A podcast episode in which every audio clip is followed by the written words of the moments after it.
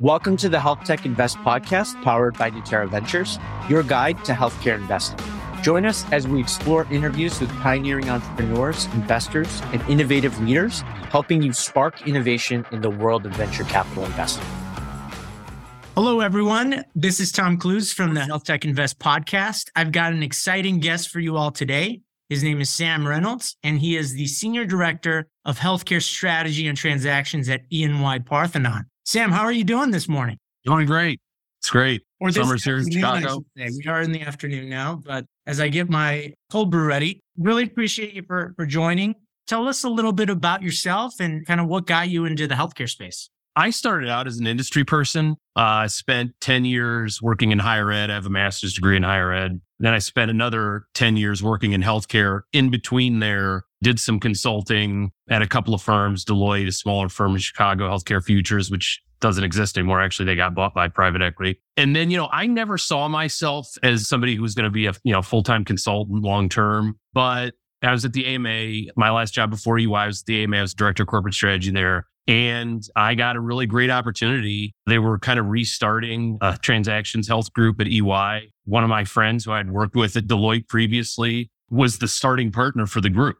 And okay. he said, Hey, come over here. Let's do something interesting. And I was actually the first person that they hired outside of the firm for that group. And it's been great. I mean, EY is a phenomenal company. I've had a ton of opportunities. I wasn't a real deal guy, frankly, before that. I mean, I'd done stuff, but like nothing like you. You know, I was like, had done a little bit of stuff. And then, you know, I've kind of become that. My focus really at EY is mostly academic health organizations because, you know, that's where my industry background is. So it makes sense for me. So that's really where I spend most of my time. I know a lot about the physician world because I worked in the physician world for 10 years. So that's me. Well, what's incredible about your background, and I've had the great privilege of knowing you for almost over a decade now. And I know that you started as an academic, right? And you made sort of the transition to management consulting or transaction consulting. And now you're sort of dedicated in the healthcare space. And I like that bridge. You're sort of on the academic medical center side. But tell us a little bit about what motivated you to leave academia. I feel like that's a really cool story. I mean, look, it, I mean, money is a big part of it, right? But at the end of the day, I mean, right? But that's not the full story. I really liked academia. I could see myself going back to it. In truth, as you know, you know, a lot of the like high end business work, like venture capital, private equity, investment banking, consulting, in many ways is like academia. It's very intellectual. A lot of people are really base their careers on being individual contributors for the most part. Teams are typically small. So it's not unlike academia. For me, though, probably the reason I left was maybe two. One, you need to have a PhD if you want to move up in academia. I did not see myself. I moved to Cornell to get a PhD. And then when I was there, I was like, I cannot live. It's upstate New York, it's middle Like, I cannot live here for eight years. Like, that's just no way. So I said, okay, you know, but I want to get a degree out of it. MBA seemed like the right thing to do. I'm a good test taker. So I was able to get into the school. So, one, I didn't ever see myself toughing it out to get a doctorate. My wife's getting one now. She's been in her PhD program for like a decade. I mean, it's just ridiculous. Wow. She's just about to Good finish up. Yeah, she, and she's getting her nurse practitioner too, just about to finish up that too. So anyway, but the second reason was I was not positioned very well. It's kind of like business, it's anything. You know, you start out in a function and you kind of move up through that function. Like you start in HR and business, you're going to be in HR, right? You start out in finance. You can move from one function to another, but it's not easy to do. That's tough to do. It gets tougher to do as you get older. But You and I have been able to do that kind of, I feel like, but it's not common. I was in student services. And I just didn't see myself being a dean of students. I mean, that's really what it comes down. I liked it when I was young. When I got older, it just wasn't very interesting. I was like, okay, get this MBA, see what I can do. And then, you know, I had a family connection and got me into healthcare and I loved it. I'm like, man, this is what I want to do. This is the future, you know? So it was the right decision. Yeah, I mean, Sam, you are one of the smartest guys I know in the industry. And it's obviously the industry is better for folks like yourself, right? But based on what you're seeing in terms of hot trends, right? What are some of the things you're seeing that are occurring in the healthcare space that are advancing the industry, but kind of from where you sit? So I'm obviously going to come at it from a lens of provider delivery network and some of the payer stuff too. I've actually dipped my toe in some of the payer. I mean, it's just everything's converging. You kind of have to. So that's my lens. So I start with that. You know, I think you ask this question to a lot of people. They're going to say, Oh, I'm excited about, you know, big Fortune 50 companies, big technology companies getting into healthcare. Oh, I'm excited about, um, you know, but we don't really know what that looks like. And I'm far enough along in my career that I've seen enough things and I'm like, I'm seeing like how much time I have left I don't necessarily believe that some of these big organizations are going to get in the business in a meaningful way for the rest of my career. They've been saying this for years. I've yet to see it. The delivery side is so complicated. It's mostly run by the government. People don't realize that. I mean, most of our insurance system is, if you add all of it up, it's like we have government insurance. I mean, it's basic fact. So that does not really excite me that much, to be honest. What does excite me is maybe two things. One is healthcare organizations really thinking about changing their operating model. And I've written some stuff about this. I published some stuff about this. So it's really about joint ventures that you wouldn't think of. And what I mean by that is like historically for health systems that outsource their revenue cycle, outsource the cafeteria function, outsource track, like that's common. Everybody does that, right? It's not sure. a big deal. Even taking some of your finance function, like sending it off to the Philippines. Again, that's not, I don't feel like that's like to me very exciting. What is exciting is bringing in a corporate partner to run your ER, run your cardiology service line, run your orthopedic service line, to get into a three way joint venture with community physicians on an ASC. It's a mentality to me that is like, we saw this decades ago in the hotel business, which, you know, I was at Cornell. I took classes at hotel school there because it was basically their business school at that time for undergrads.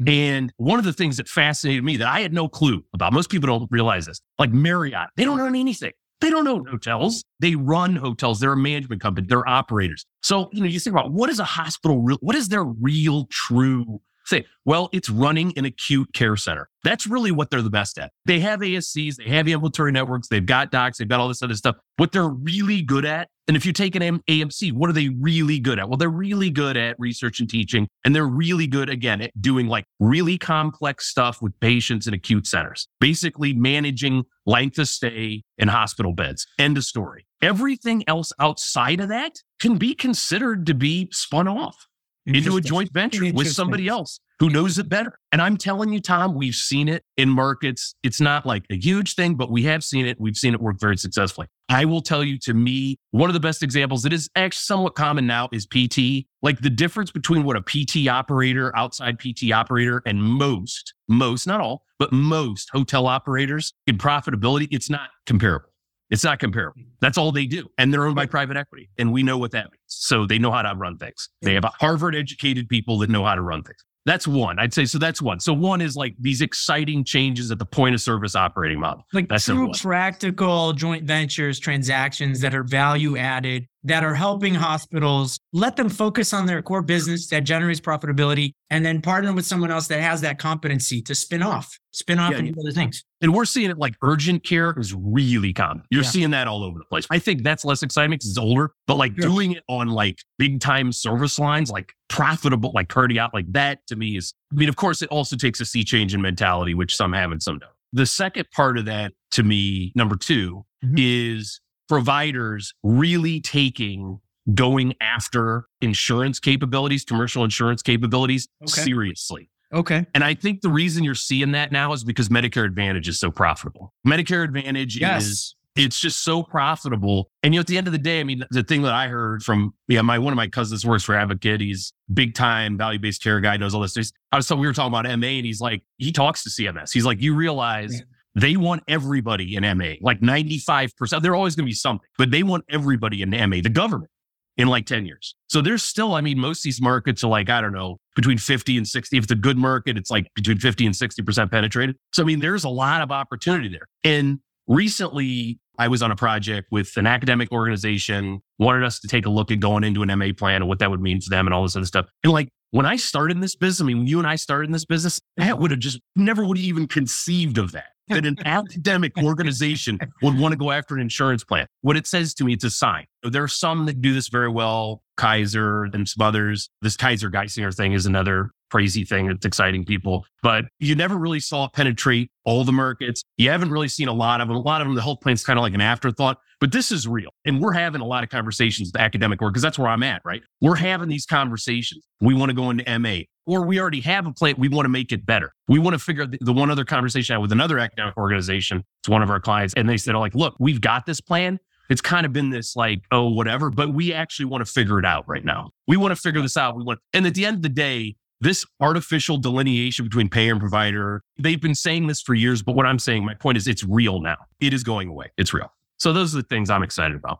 So I want to riff on your MA theme, right? So that's something we're noticing in my portfolio. So I'm, I'm an investor in, in a company called Dispatch Health, or our fund is investor Dispatch Health. And that company is, it's all about transitioning care into the home. So it's empowering hospitals to shift services into the home because of provider shortages and because the economics for certain services don't really make sense in the hospital. They make more sense in the home. Deeper, sure. Um, and it's better for the patient, obviously, right?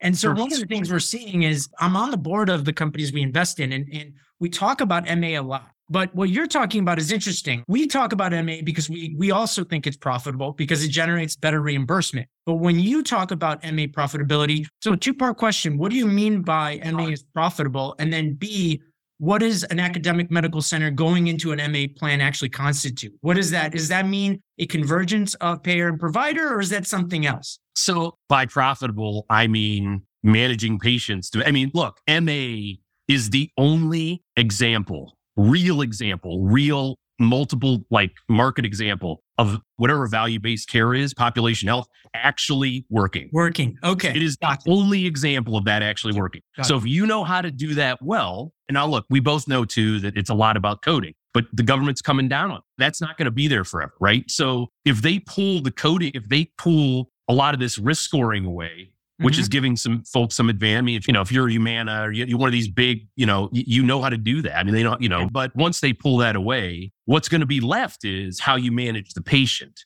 Mm-hmm. And that's an expertise that a provider has. I mean, they've been doing population health, FQAs, all this stuff for years. I mean, that's for years. And it hasn't been successful from a financial point of view. I mean, question mark, you know, but, but with MA, it is. I think to answer your second question, what it means is a organization. It can be in a lot of different forms. Mm-hmm.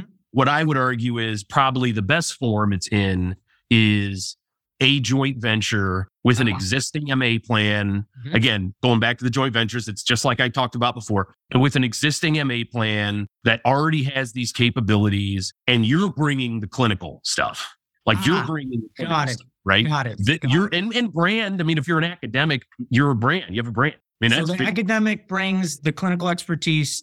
The MA plan brings the obviously the financial backing, but also the analytics, the information about the patient, and then the pricing model, et cetera. Or just the whole operating model. I mean, yeah. I mean, these yeah. organizations, they have no idea how to run a health plan. They don't know what, you know, again, they've got their toe in the water. There are some capabilities that cross. There are actually many capabilities that cross. Okay. You know, all the back, a lot of the back office stuff. But you know, like, but but you know, the closer you get to real, you know, the front office stuff, it's mostly new to them. I mean, they don't know how to do UM or, you know, all that kind of stuff. So anyway. Was this a lot like Alignment Healthcare? Are you familiar with Alignment Healthcare out of Southern California?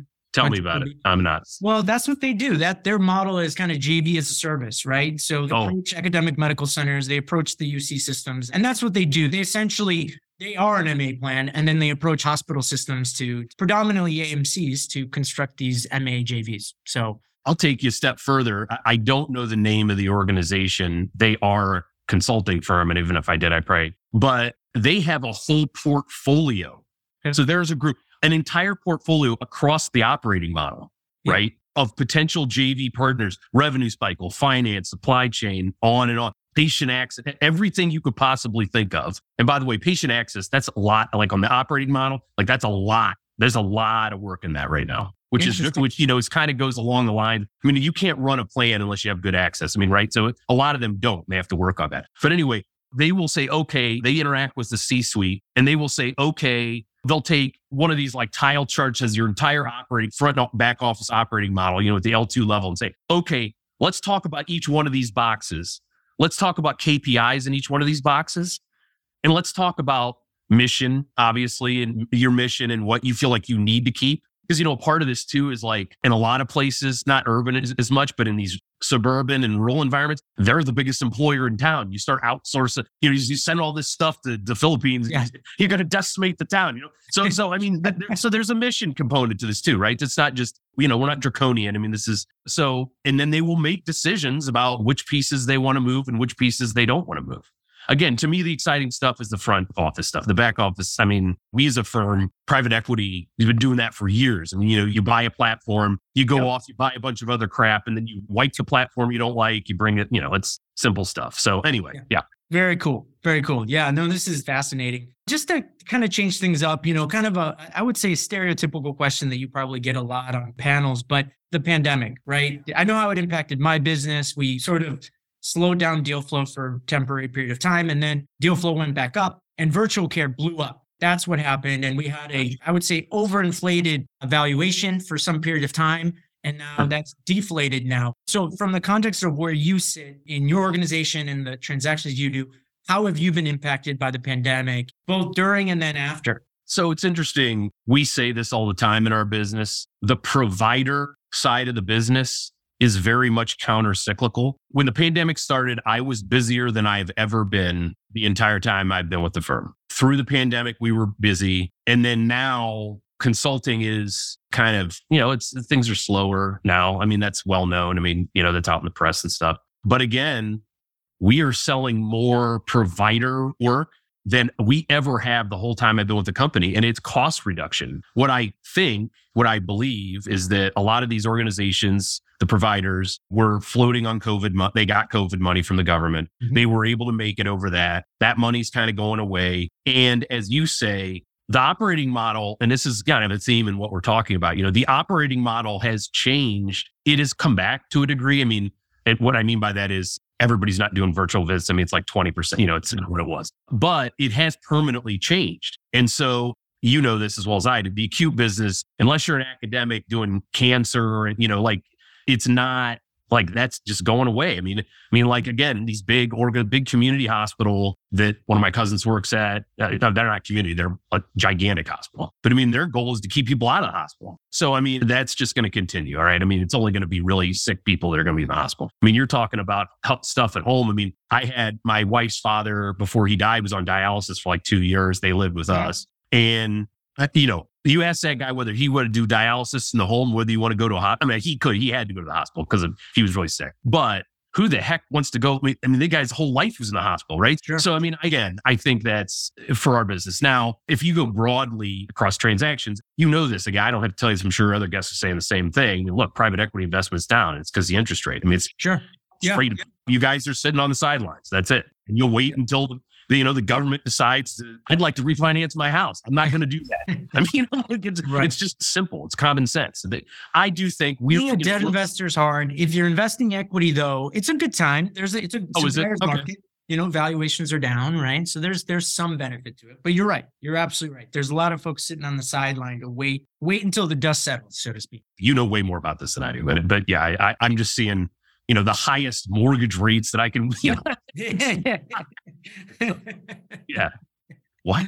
All right. It's a really good point. We were talking a little bit about home care, and you said something early on about hospitals focusing on their core business and then using creative transactions to maybe spin certain capabilities out. And that kind of like leads me to think that home care could be fair game for that, right? Because when I think about the hospital's existing business model, taking MA aside, yeah. the, the, hospital's existing business model is not conducive to home care. So, what's your kind of thought process? What do hospitals need to do to transition more care into the home? Because we see that as a growing trend, and it'd be really interesting to get your perspective on it. I think, know, I'm just going to go back to any decision you make like this with your operating model. If you say, okay, I want to make a change to my operating model, it's build, buy borrow. I mean, that's common sense, right? I mean, that's, that's again, I'm sure every one of your guests has said that to you. You know that. In my head, I have a been and always have in my career before I ever got, I mean, I was in corporate strategy before this. And, you know, when I was in corporate strategy and we wanted to bring, when I was at the AMA and we wanted to bring a capability into our group, into the strategy group,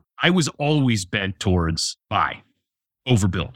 It's faster. You can hold people more accountable. You know, that you bring some, I mean, we live in a hyper specialized world.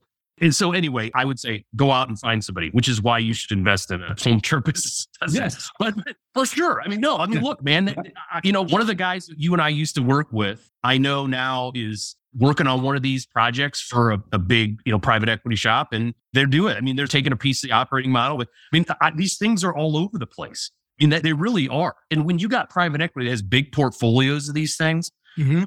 they're just kind of in their nascent stage. I mean, they don't have a ton of client, they don't have a huge client base. They're just trying to get into a couple things. Like that's when you know, because I believe this, uh, having worked with guys like you and venture and stuff. I mean, that's where the look, the smartest people in business are going to go where the money is. That's where the money is. So when those guys are making those decisions, that's when he's like, okay, wait a second, maybe I can get ahead of that. Because business is all about, you know, I mean, business is all about predicting the future. It's all about predicting the future and having the will to put your resources on future bets. I mean, that's all it is. That's all this is, Yeah. right? And get people behind your will to, to make those bets. That's it. So when I look, I look at these private equity shops, you know, and I think, okay, they're making these bets. That's the bet. If I'm a guy in corporate, Yeah. that I make these bets. I can tell you again, another client of ours, chief strategy officer that is very well known in big time was a big time, you know, we B partner. And now he runs strategy for a very large health system.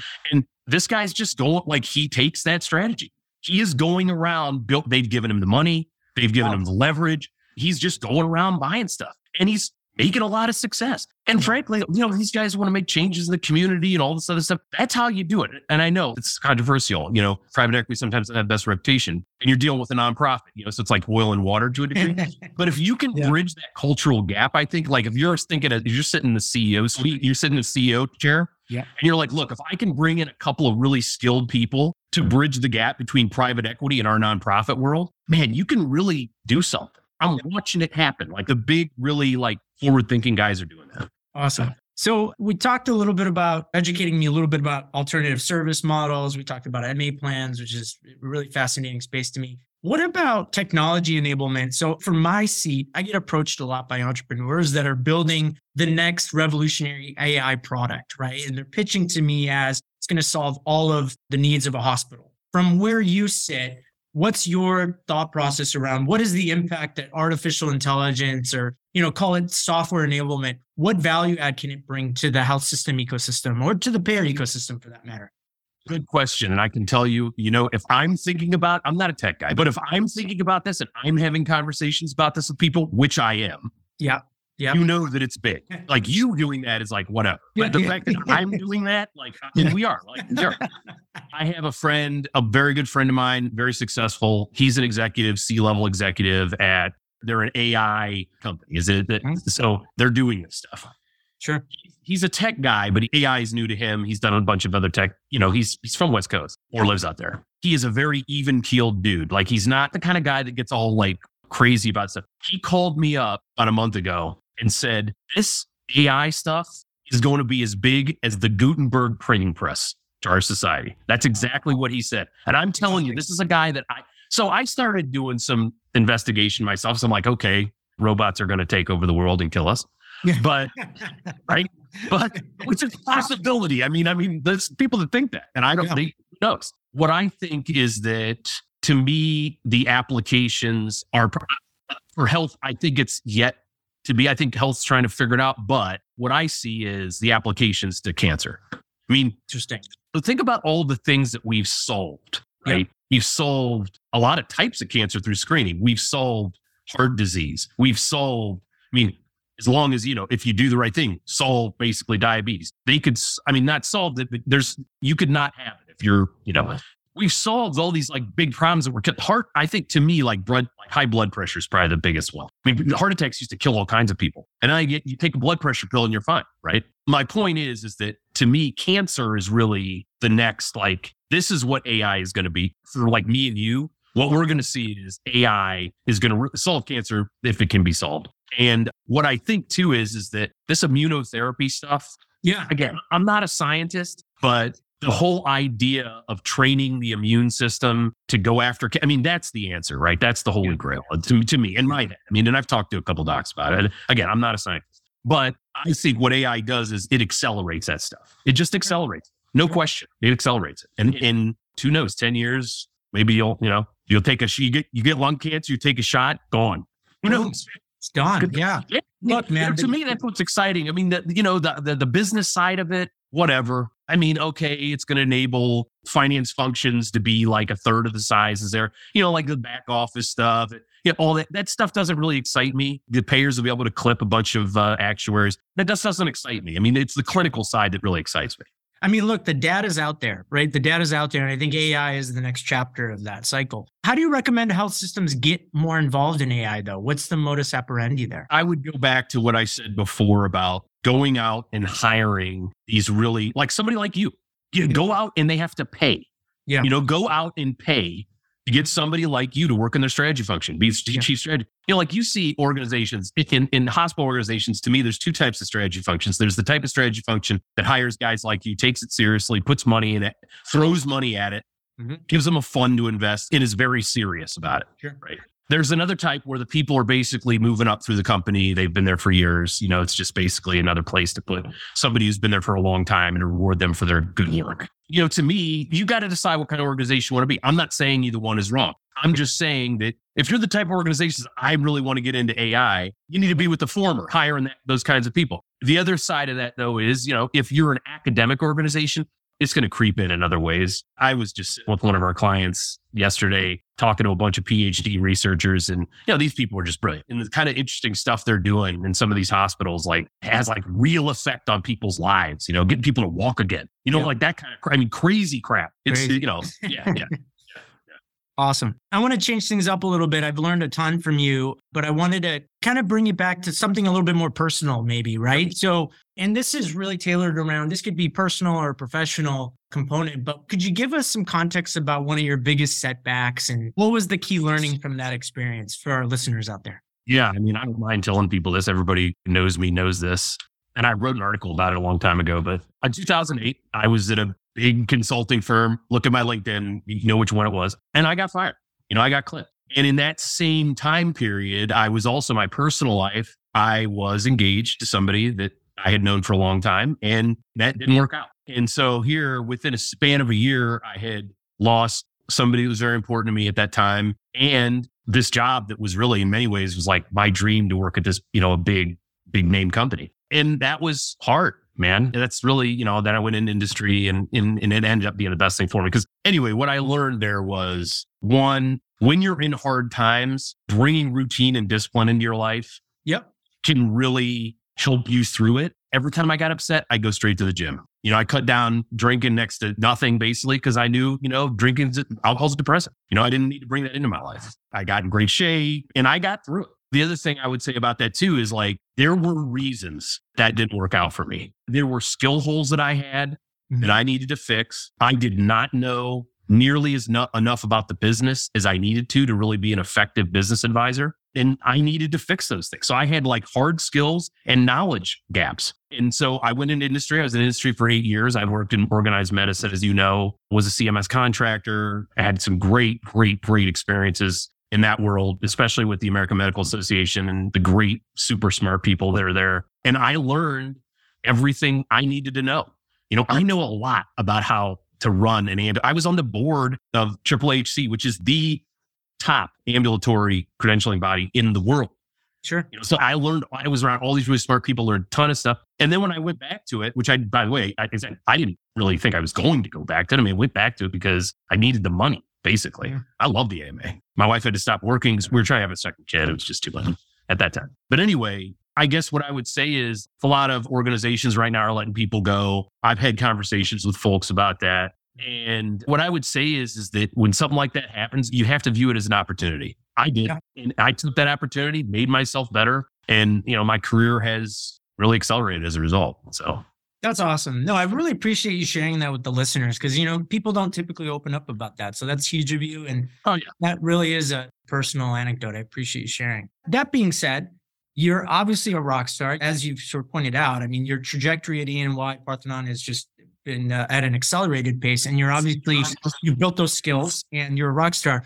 What advice do you have to give to the listeners out there who look at Sam Reynolds and say, "I want to be Sam Reynolds. I want to achieve that title, right? I want to be at that level. I'm going to be doing the type of work that Sam Reynolds is doing. What advice do you give people like that? I never thought anybody would say would want to be me, but that's that's awesome. That, that's awesome. I mean, I, I, guess I'm getting old, right? So, so, so, I mean, all right. But what that's you being humble, brother. That's you being humble. Yeah, I appreciate that. Yeah, I actually. So I looked at, you know, I, I gave I gave this a lot of thought before we got on because uh, this question in particular. You know, Tom, the best decisions that I have made in my entire life, marrying my wife, knowing when I met my wife within an hour that I was going to marry her, buying my house in Chicago, which has been the by far the best investment I've ever made in my life, no question. It's not even close. All the things my wife and I had did to have our three daughters, taking the job at Person, which my own father told me, "Are you sure you can do this? Like, are you? This is a really big time job."